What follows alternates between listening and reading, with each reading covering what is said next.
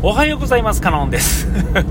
なんか、お、でかかったな。千、えー、えー、カノンラジオ1100、第1189回、ムービングスタジオカノンよりお送りしています。えー、今回はですね、えっと、コーヒーをですね、えー、が、まあ好きでですね、趣味で、まあドリップ、ハンドドリップですね、いろんなものを使ってですね、まあやってるのが、まあ趣味の一つではあるんですけれども、えっと、毎日ですね、え、朝にですね、まあ入れてですね、飲んでるとか、いろんな店で豆を買いに買ったりとか、まあその豆買うついでにって言ったら申し訳ないですが、えー、入れてもらったもので、えー、ね、あの、飲むっていうんですか。ええー、そういうのを飲んで、ああ、すげえな、みたいなね、あこんな豆あんねやっていう感じですね、えー、を楽しんではいるんですが、えー、所詮、あの、1人で、えー、ね、やってるもんですから、えその、種類を飲めるわけでもなく、え量も飲めるわけでもなく、となってくるとですね、まあ、歩みとしてはまあ遅いわけですよね。えー、それでもあの、まあ、お金と時間がまあそれなりにある人っていうんですかね、まあ、お金、うん、そうやな、うん、はある人はですね、やっぱりまああのいろんな店の豆をですね、あっちもこっちも買いあさってですね、でまあ、それこそあの、ね、あのカッピングって言ってね、あの豆の、こう、あテイスト、味見をですね、まあ、したりとか、こういろんなことがね、えー、をなんかプロのようにやるっていうんですかね、えーをできるわけですよね。えー、僕らもですね、別にカッピング自体をしようと思ったらできるんですが、その種類をまず揃えられへんっていうんですかね、えー、やっぱり財力が必要なのと、えー、まあ、そまあ、一番はその財力ですよね。ええー、やっぱりいろ、その、カッピングするほどの豆ってことはですね、えー、それはまあ安物でもいい、安物っつったらあれやけど、ね、いいんでしょうけど、やっぱりそれなりの豆をですね、えー、飲んでみてですね、こう舌を鍛えていくっていうんですかね。えー、で、まあ、鍛えるためにカッピングするんじゃなく、それはその豆をですね、評価するためにするものなんですけれども、あの、まあ、そういうのでですね、えー、こう、まあ言うたら普通に飲むんじゃなくて、ひいた豆をですね、そのままお湯で溶いてですね、で、そのままこう、上澄みだけをこう、味見するわけですよ。こう、ずーっと言わしてね。えー、ってことはですよ、えー、その粉はですね、そんな、ね、いっぱい飲む分ぐらいの粉をですね、まあ、そこまで入れなくても、まあ、それなりの量のですね、お湯を、粉を使ってやるわけですよね。ほんならですね、やっぱりあの、100g でですね、やっぱ1000円とか1500円とかするような豆はですね、そう簡単にはそんな、えー、できひんわけですよ。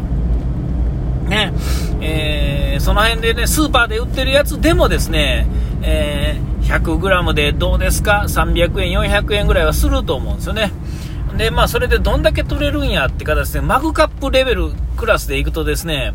えー、200cc だ、250cc ぐらいの量を取ろうと思ったらですね、えー、15g っていうとですね、100g やと大体もう6杯とか7杯ぐらいしか取れへんわけですよ。ね、えー、そう考えてくるとですね、まあまあなもんですよね。えー、ほんなそれをですね、飲むためにじゃなくて、味見するために使うっていうのはなかなかできひんわけですよ。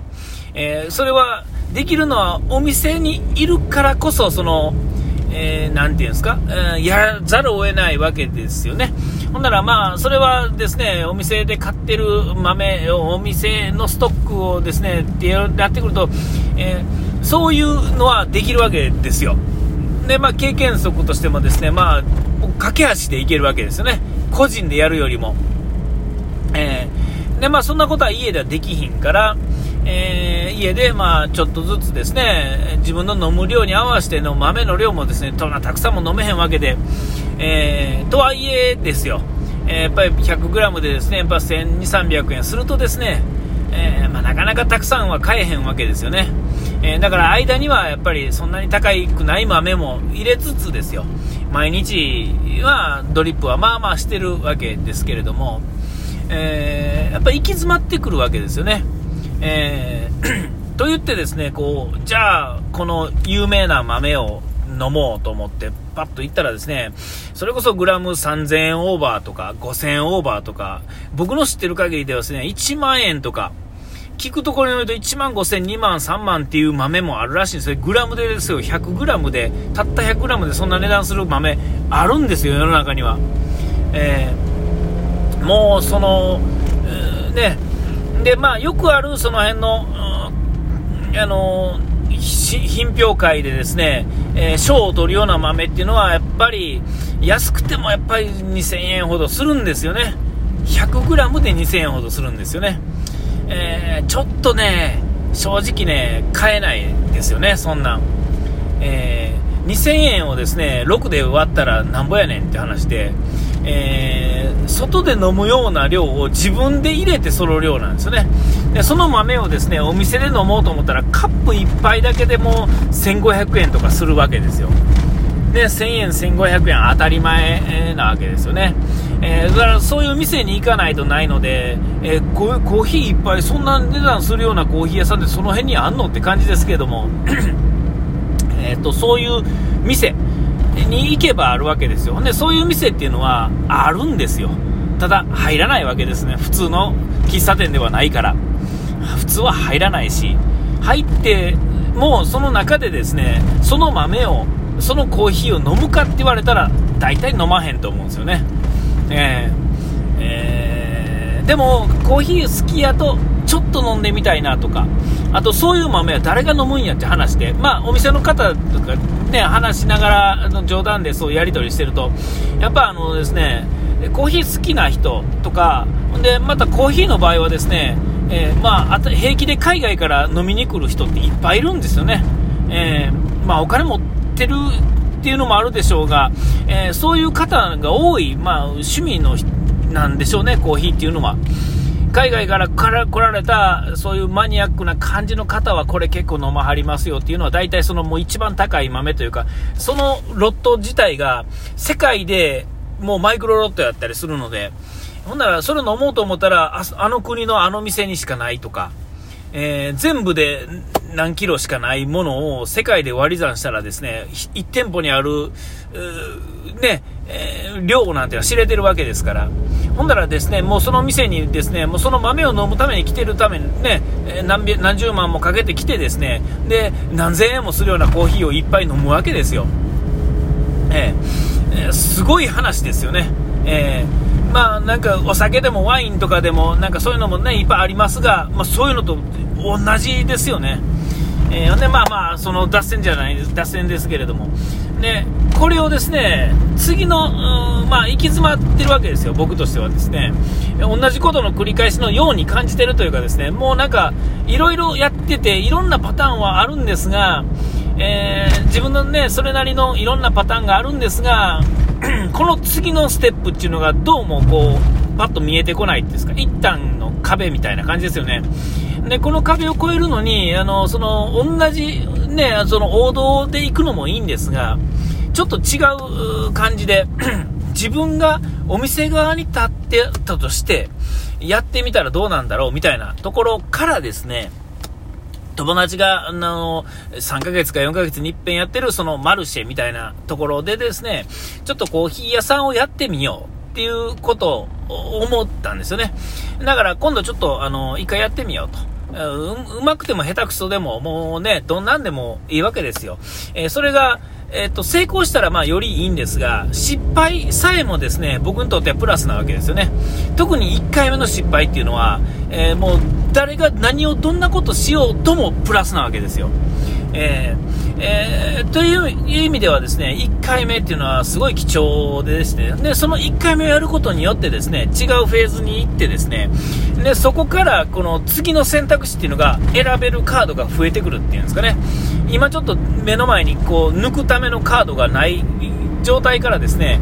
えー、失敗でも成功でもね、どっちでもなくてもですね、えー、勝手にその次のフェーズに行けてしまうっていうんですかね、今までなかった世界に行けるっていうところからですね、だからそこに行ったらですね、ま、今まで見えてなかったカードっていうのが見えてくる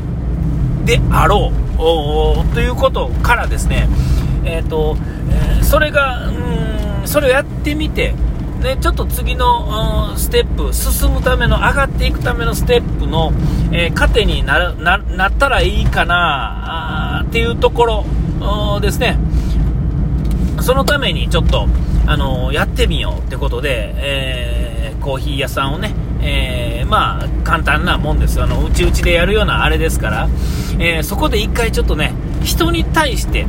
不特定多数の方に対して、ちょっとそういうのやってみよう。っていうことを思ったわけですよ。えー、ほんで、まあ、あのー、今度そうなってくるとですね、やっぱり、まあ、家でやってる形をそのままやってもいいんですが、えー、まあ、当然その形になるんですけれども、えただ家でやるっていうのは自分の家のキッチンでやってるわけですから、ちょっとね、そういうところでやるとですね、ちょっと勝手が違うわけですよね。ほんな勝手は違うからこその、えーと、コーヒーを入れるってこと以外のなんか段取り的なものの考えることが実はめちゃめちゃあるんやなってことをですねやろうと思って段取りをじゃあ何がいるんやってところからですねああそうかと。今まであの友達がねやって、えー、そういうのでやってるとかいうとこ時にコーヒーばっかり見てですね、えー、そのためにやってる何を準備してどういうことを風にやってるとかどうやってるとか、えー、そういうのってあんま見てなかったんだなみたいなことをですね改めてこう思ったわけですよ。えー、でまあ考えたとてですねこうパッと思いつかへんわけですからもうこうなったらですね自分が、え思ったようにやってですねそれがですねあの失敗やったとしてもえー、1回目はさっきも言った通り成功なわけですよ。えー、だから、あのー、その失敗から分かるものっていうのをもう自分でですね、失敗してみて、えー、体験してみてですね、で、まあちょっと得てやろう。っていう、まあそういう感覚でですね、え、ちょっと今度、あの、マルシェにですね、ちょっと出店するっていうことの、まあ宣言の話でございました。お時間来ました。ここまでの間はカノンでした。うがい手洗い忘れずに。ピース。